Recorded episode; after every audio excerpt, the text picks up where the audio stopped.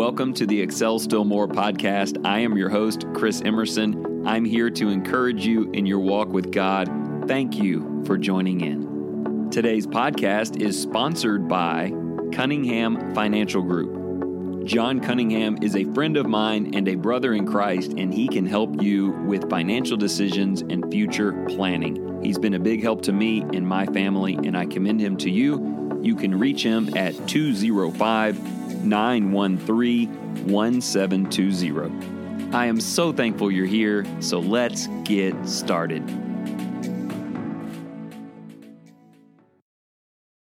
Welcome back. I'm so glad you've chosen to join today. Our topic on the surface is quite simple.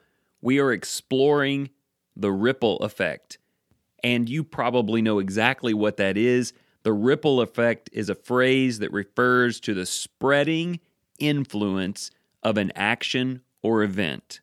And today we'll talk about some of the practical applications of that effect. I would push it even to the word principle. We've talked a lot about that word in recent weeks. A principle is something that happens whether you recognize it or not. It is real and always in play whether you believe it or not.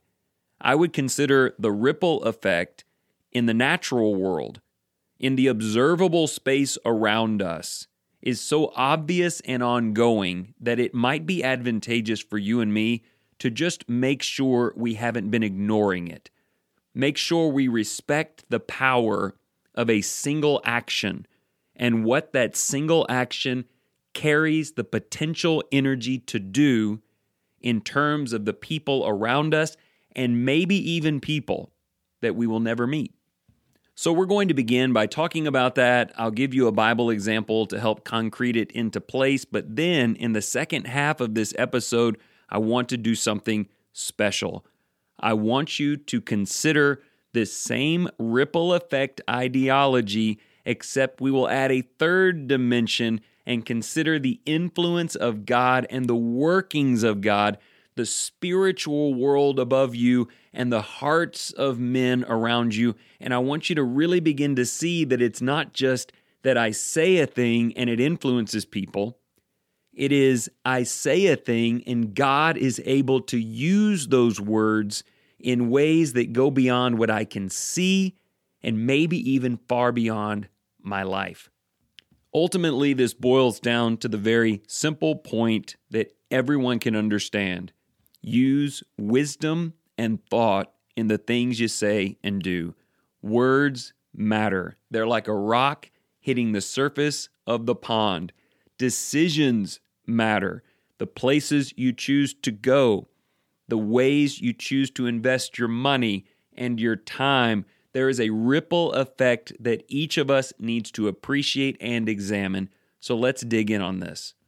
If you were standing on the bank of a pond and there was no wind and it was like glass out in front of you, and you picked up a rock, really of any size, and you threw it out into the middle of that pond, the first thing that would happen is there would be a point of contact reaction or result.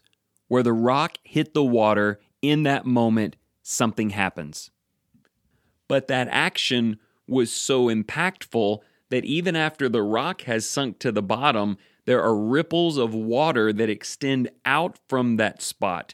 And so it enlarges in terms of influence, in terms of visibility. It stretches outward, and depending on the size of the rock or the velocity of the impact or the conditions on the pond, it could extend throughout the entire pond from bank to bank. And I think we understand why this illustration is so useful, because it asks us to consider the impact of what we do. When you say a thing or do a thing, if it has any weight or substance to it, there is an immediate result experienced by the people involved. For instance, if you and just one other person are in the room and you choose to say something weighty and forceful to them, there is an immediate reaction that takes place. You say those words, you feel a thing, they feel a thing, something just happened. It is somewhat self-contained in that moment, And that's why sometimes people say things they ought not to say, because they think it's just a momentary activity, but ultimately other things begin to happen. And by the way, it doesn't have to be you and someone else. You may be all by yourself, making some decision. And while there's no one else there, this is the moment when the rock hits the water. You choose to do a thing, something of consequence. And it may not seem like a big deal because you are all by yourself. But exploring the concept of the ripple effect says, even after the rock has hit the water, it may not be the end of it. And often it isn't. And so in either one of those situations, something you do alone or something you say to another person, or maybe something you do in a room with others who are immediately affected, it is impossible for you to contain many times and certainly predict who might become affected by that. The first area covered by the ripple are the people who are immediately connected to the ones involved. An easy example would be in a marriage. If a husband or wife treat each other poorly, they're yelling or something, and their children see it, there is an influence upon those children. It affects the way that they develop. It affects the way they view marriage. It affects the way that they treat people in their lives. There is this initial ripple that affects everyone that is connected to the people who are initially involved. The same is true if you're doing something all by yourself, maybe something great, maybe investing in your spiritual growth all by yourself. It is not self-contained. The people who directly know you, the people whom you live with or worship with or work with, they are influenced by the product of what initially took place. Of course, this is also true on the negative side. If I'm doing something perhaps immoral, we talk about pornography every once in a while, and it seems like a self-contained mistake, but it affects my relationships. It affects the way I interact with others. It affects my attitude about certain things. And even without me knowing it, my initial decision to do something in private is changing the mentality, the spirituality, the chemistry of the people with which I have influence. And wouldn't it be great if it stopped there? If you did something poorly or said something wrong, you could kind of go and talk to all those people and make it right.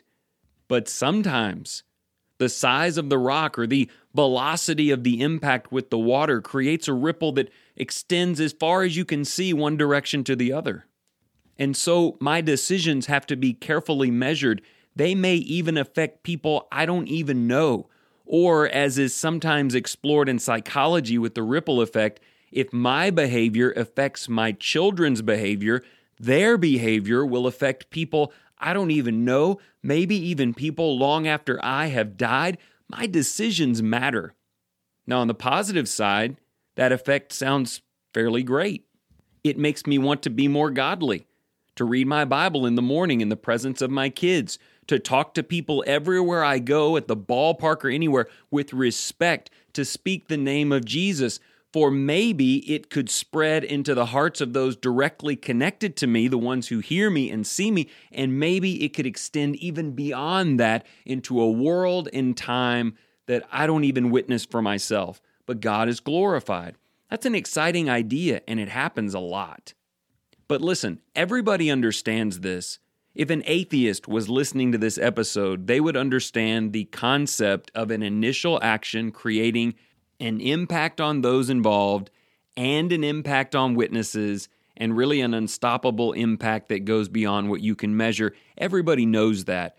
What you need to be able to do, even with a principle that the world understands and that is common to material living, you need to take the time to understand that this is always ongoing. There is rarely a moment, if ever, when you can throw the rock into the water and it just strikes it violently and nothing comes out of it. The Bible is filled with teachings about minding our influence and knowing that our light or our darkness, our words or our decisions affect others. They can cause people to stumble. Jesus talked about that, or they can lead people to the glory of God. But listen, I want to push this much, much farther. I want to get beyond the obvious ripples, the measurable effect outwardly of the things that we do, and I want you to begin to think in terms of spirituality and the incredible workings of God. To help us begin to understand this, I want to tell you a story from the book of First Samuel that actually began with the throwing of a rock. Except the rock didn't hit the water, it hit a giant Philistine soldier named Goliath in the forehead. The story of a little shepherd boy named David gathering up some stones, slinging one directly at the adversary, and taking out the Philistine leader is a tremendous example of what we've already discussed. I mean, initially, it was one man doing one thing. David walks on the scene, he chooses the rocks, he uses his skill, obviously God is with him, Goliath chooses to face him, and it's just two men engaging in a battle. One man defeated the other one. The rock struck the proverbial water. As a result of that decision, everyone who saw it, everyone connected with those two men was immediately affected. The Philistines lost their courage when they lost their main ten-foot-tall soldier. The Israelites were rejoicing and courageous and stopped hiding, and the entire tide of that battle, those people, the ripples that were immediate to that mountainside, were affected by David's choice. But of course, the beauty of that story in this regard is that it went out even farther than that. It ultimately led to the preservation of God's people, to the people of Israel being at peace again, to the protection of the lives of women and children by the hundreds of thousands all throughout the Israel nation. I think of that like the two-dimensional expanse of what took place. It extended outward to the people. But there is so much more built into that story. God is in that story. No one could see him. David, Goliath, Saul, no one could see that God was working. That all around these men, not just on the surface of the water like a two-dimensional ripple, but above in the sky and under the water below, all around it is God and God's will. And so there was an immediate response that connected to what God wanted to do. God wanted to select a replacement for Saul. God wanted to move his promises from Saul's family to the people of Judah. This was about God getting something done in choosing this new king who would ultimately take over the throne. Did David know any of that? Most likely not. But God had a ripple effect that had to do with his providence and his planning, and David's action triggered God's plan. But it wasn't limited even to that. David's action of defeating Goliath, this grand adversary, extended even beyond the kingdom of Israel and the rule of David. David was a type for Jesus. God was working the ministry and redemption through Christ as the fulfillment, the substance of the shadow of David, and that goes all the way back to a shepherd boy that nobody saw coming, who ended up defeating the adversary that no one could withstand. God took David's courage and he turned it into the story of the Messiah and the courage to save us all from the devil. I have to tell you, when I preach on the story of David and Goliath, I don't say that you and I are David. I would one hundred percent have been hiding as far away from Goliath as possible. Jesus is our David. He's the one who went out with none of the adornment that you would have considered viable in battle, and yet he defeated the devil, and he became the king that rules over us all until the end. God had drastic, beautiful plans that not only extended to the borders of the people of Israel, but it extended around the entire globe in the coming of Jesus, who is so often compared to as the fulfillment of David. Listen, David did not understand that. Saul did not understand that. No one did. It was the working of God, and it had an effect. The choices of David had an effect on people generations later on the other side of the globe. And by the way, it is still having that effect, the workings of God through the preservation of these stories, the messianic promises of David to Christ, and the fulfillment in the spiritual victory in Jesus. So let me ask you a few questions pertaining to the spiritual world, not just the two-dimensional effect of things that you say and do and people who are involved. I mean the workings of God. Let me ask you some questions about what is going on spiritually, how souls are being affected, and the work that God is doing through you. Warning, though, you probably will not be able to answer any of these questions, but if it makes you feel any better, neither can I. When you choose to say something impactful to another person, good or bad, what effect does that have on their soul? How does it influence their spirituality? Do you know? How do your words carry on the purpose of God in the other person's life? How about choices? When you choose to do a thing among people or by yourself, what is God going to do with that activity? How will He use it to further Christ's agenda in this generation? What are the outcomes from what you have done that will extend into eternity and involve people and their souls who you will not even know until heaven?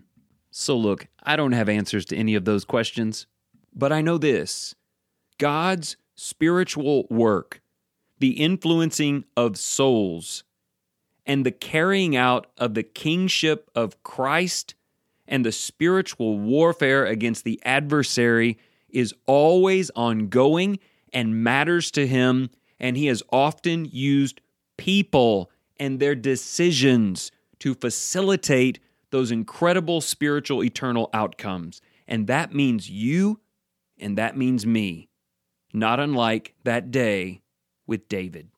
And let me tell you how this helps us. We often determine whether or not to say or do a thing based on how we evaluate its impact. If I knew that sinning in private would have an impact on my family and church, I wouldn't do it. But I don't think it will, so I'll go ahead and do it.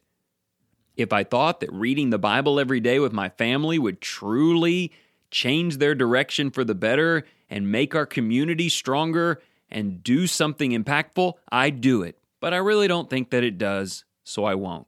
You see how we do that?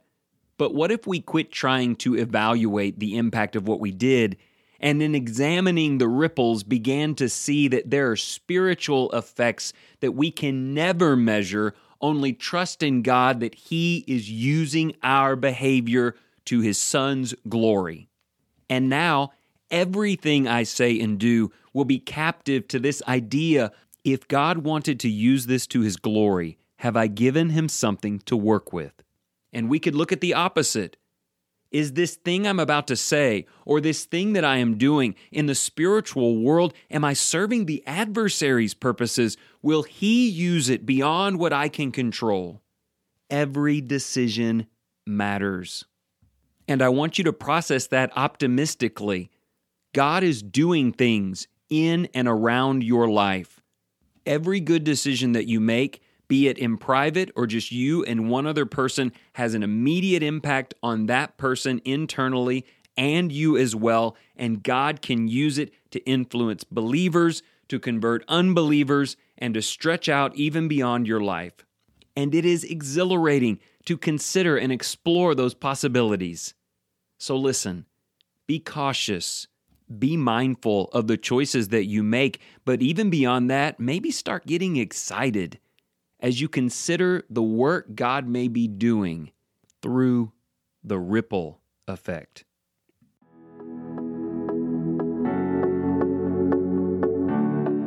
Thank you so much for tuning in today. If you enjoyed the program, please remember to share with your family and your friends. Also, you can go to excel still more dot life to sign up for emails, order the three-month journals, or just catch up on old episodes. So until next time, let me leave you with this: whatever you choose to do today, in the name of the Lord Jesus, excel still more.